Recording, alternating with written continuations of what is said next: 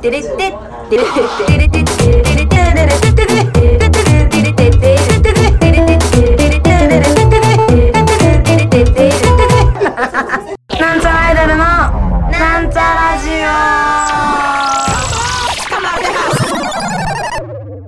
い始まりました。なんちゃらアイドルのなんちゃラジオ、みさイマみです。というわけで、いやー、ここ最近もね、たくさんいろんなことがありましたね。そうですね。うーん、あ、一番あったんじゃないですか？あのこの間もたやとルート14でねあのたまには古巣もいいもんだでしたかなスキップカードさんと初対バンでございましたあの2人スキップガーズとかね、まあ、遠藤さんとはねご一緒させていただいたことあるんですけどフルメンバーでの、えースキップカーズさんとの対バンというのはね本当に初めてでおーって思いました。まあその日だあの慶太郎さんの撮影会とかがあってねちょっと来れなかったんですけど。すごい楽しかったしあの絶対来てねってあんまり言わないんですけど私は。絶対来てねって書いてあったからって言って来てくれた人もいてね。ああ絶対来てねって書いてよかったって思いました。あの皆様のねおかげであのたくさん人も来てくれて。でもうめちゃくちゃ褒めてもらいましたよ。ライブかっこよかったねってあのまたスキップカードさんとの台湾あれあるんですけどあの次も楽しみだわって言ってもらえたりね。なんかステージいっぱいやってるからかすごいかっこよくなったねって言ってもらいました。やったぜ。嬉しいですね。いっぱいライブ頑張ってよかった。とねあとあの無人島でポッピーちゃんあのメモちゃんとねあのオフ会やりましたけどあれもスタジオになってあったんですけどあの新曲の振り付けやったり振り起こししたりあの振り忘れてるところ後から思い出そうねの回やったりね。まあいろいろありましたね。あのあのセンチメンタルジュークボックスのインストあのレゴ発のインストアイベントとかねやりましたけど。ねいろいろありますよ。まあそんな中でね私は休みが13日にあってやったーって思って何しようと思って。ブラッシュアップライフがそういえばネットフリックスに来たなと思って。まあ見てみましょうかね。ふんふんと思って。安藤サクラ好きだしね。見てみましょうかね。って思ってたんですけど。もうまんまと一気見ですわ。めっちゃ面白い。ブラッシュアップライフ。なんかもともとあのバカリズム原作なのかな。脚本なのかな。あの「核 OL 日記」っていうドラマもね実家で、まあ、見てておもろいと思ってたんですけどやっぱバカリズムおもろいんだな。私バカリズムのネタで一番好きなのはあのビデオデッキにあの自分の大事なところが挟まっちゃうっていうネタが一番好きなんですけどあれおもろい。なんかどうなったか全然覚えてないけどなんかおもろかった気する。でまあブラッシュアップライフを見たんですよ、まあ、ブラッシュアップライフ簡単にどんな話かっていうのを説明すると普通に暮らしてた普通の33歳の主人公がある日あの不慮の事故で死んでしまってでなんかこうじゃあ生まれ変わりますよってところに白いせ白い世界にポツンとっててあれ？と思ってたらなんかバカリズムがいて「あのまあ、来世はアリクイですね」って言って「えアリクイなんですか?」っつって「これどうにかそういうことできないんですか?」っつって「あの、来世に行かないと、まあ、今世に戻っていただいて人生をやり直して、修正して生きていくっていう方法もありますね、みたいな。あ、そうなんですか？で、その、生まれ変われる回数は、あの、言えないけど、人によってまた違うと。で、まあ、その人間に生まれ変われるっていうのっては、あの、徳を積まないとダメだ、みたいな。徳を積んだら人間に生まれ変われますよっていう。言われて、あ、じゃあ、やり直しますって言って。で、2週目がスタートするわけですね。っていう感じで、どんどんこう、修正して修正して、でもダメで、事故で死んじゃって、とかって繰り返していく中で、まあ、定期的にこう修正しなきゃいけない場面っていうのが出てきて、まあ、不倫を阻止するとかおじいちゃんの薬の飲み合わせを治すとかあの嫌いだった中学校の時嫌いだった先生の痴漢冤罪を助けるとかっていろいろやるんですけどそれがなんかまたその修正していく要素の中であの生きてくるみたいな。感じの話なんですけどもう最初は本当になんか地味じゃないけどこうまあ普通の生活の中でまあちょっとずつ良くしていくみたいな感じの。だからもう結構その主人公が死ぬ時サクッと死んでまたやり直してみたいな感じでポンポン進んでいくんだけどとある人物の登場によってあの物語を大きく展開していくって感じなんですよね。もうとにかくね安藤サクラの演技が良すぎる。あのまあとああの、まあ、後半の話になるんだけど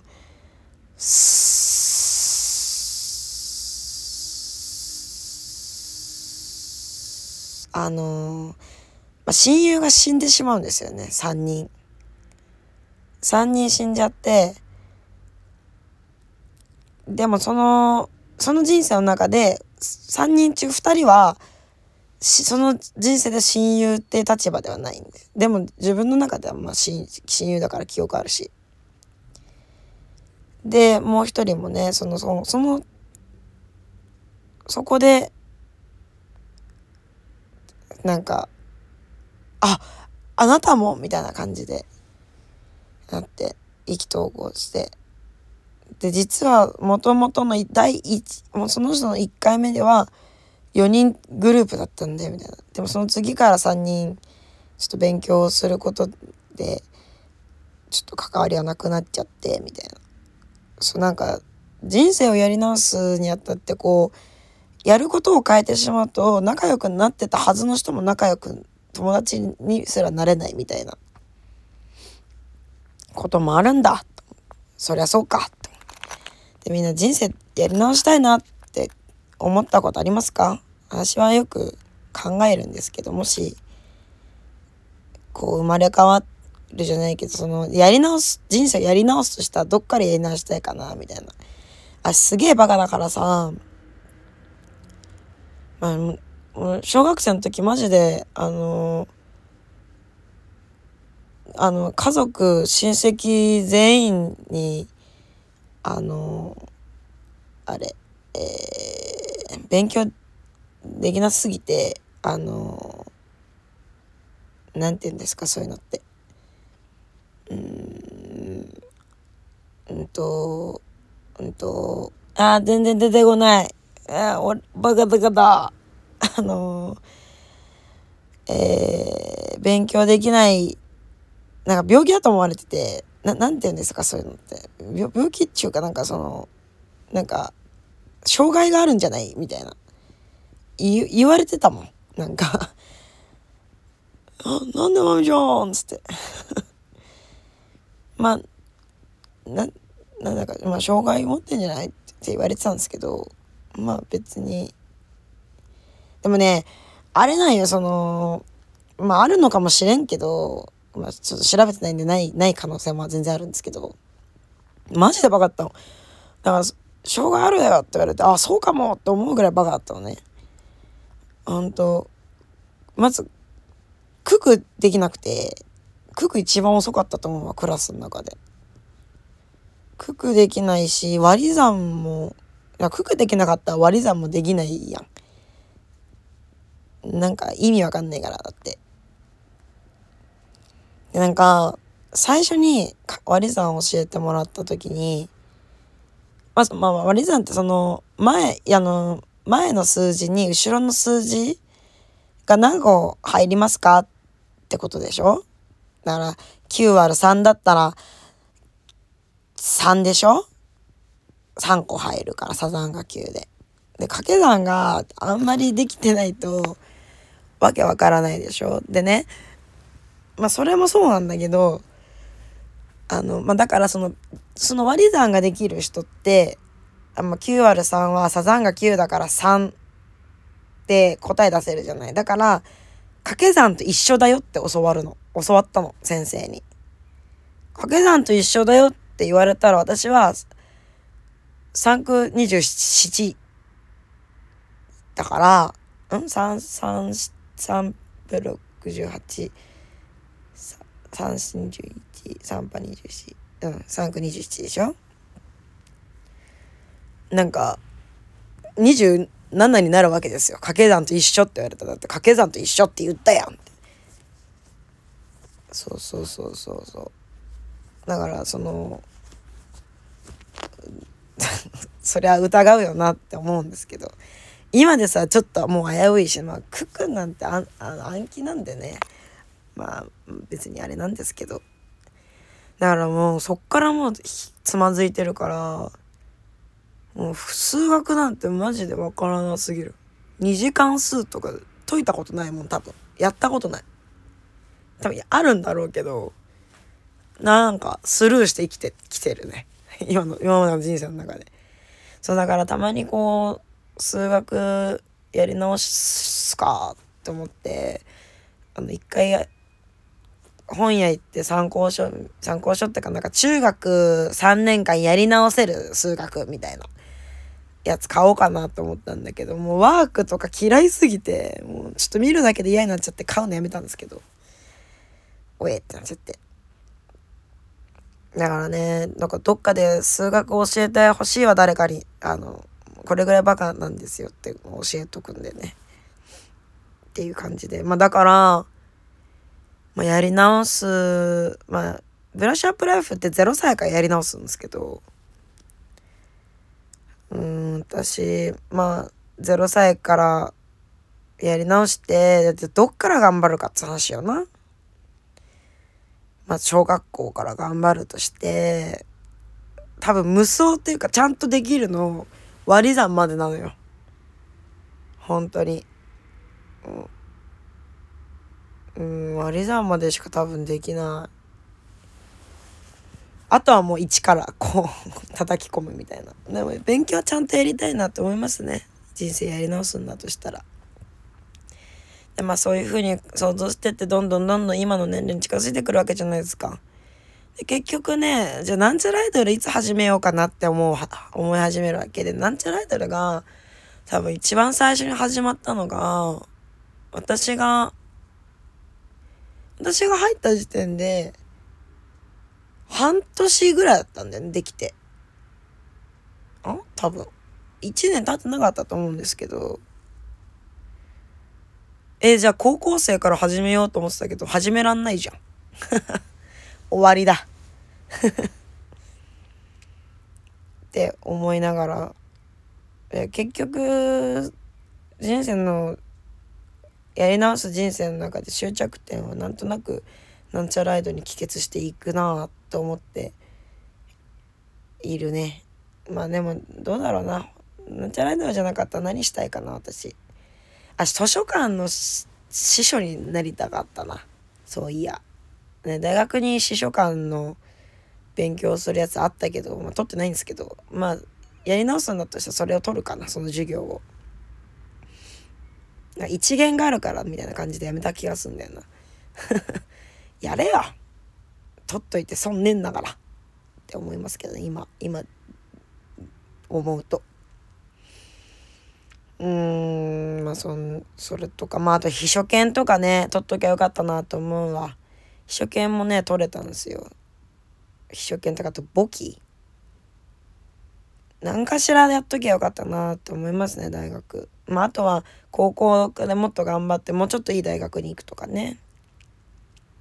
うんまあいろいろ考えるけど、まあ、結局人生なんて戻れないですから まあ今できることを精一杯やってこれからにつなげあの今後につなつなげていくしかないなと思う次第でございます。ブラッシュアップライフの話に戻るんですけどブラッシュアップライフでね結構サクサクこう主人公死んじゃうんだけどあんまりこう重苦しく捉えてないというかやっぱなんかその時その結構サクサクやり直すなと思う中でやっぱこっちもさえ残された人どんな気持ちなんだろうみたいな気持ちになってくるわけじゃないですか。その次の輪ぐらいで残される側になるんですよ主人公が。そのね時のもうなんかその、まあ、葬式が終わってさ幼馴染の友達とカラオケに行ってさいやなんかどなんかききついなみたいな。もう当たり障りのない話をふわっとして。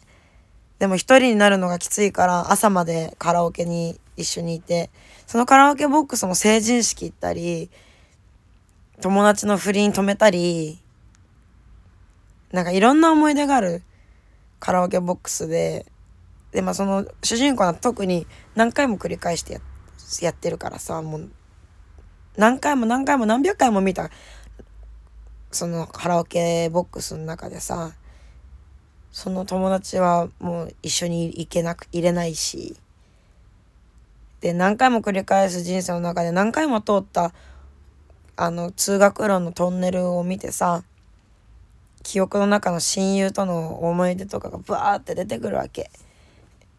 でそのその記憶のフラッシュバックの後にぼーっと立つ立ちすくむじゃないけど立っている安藤サクラが一筋ずっと涙を流すのよ。そのシーンがもうめちゃくちゃはあってなる。そこのシーンの絵力の強さが半端なくて。もうそのシーンを見るためだけに見るでも全然いいよ。このドラマは。見た方が良いです。イエーイ。うん、ブラッシュアップライフ久しぶりに大ヒットですね。いやだから核 OL 日記もね見たいなと思うんですけど、核 OL 日記って Hulu でしか今配信されてないのね。でも Hulu 私登録してないから、うん、まあ実家帰って録画残ってるといいなぐらいの感じですね。もう今新しくサブスクに登録するのやめようって思ってるんでね。今入ってんのは Unext、アマプラ、ネットフリックス。これで大体全部見れますから。まあ、ディズニーチャンネルも登録したいなと思ったけど、まあ借りればいいかって思うし、あとね、恐れゾーンっていうね、ホラー限定、ホラーがいっぱい入ってるサブスクもあるんだけど、それもね、気になっているけど、一人でホラー見れないから、うーんって感じだし、でもね、恐れゾーンめちゃくちゃね、あの、サメが入ってるんすよ。今悩み中ですね。まあそんな感じですかね。ん？ピクミン。ああ。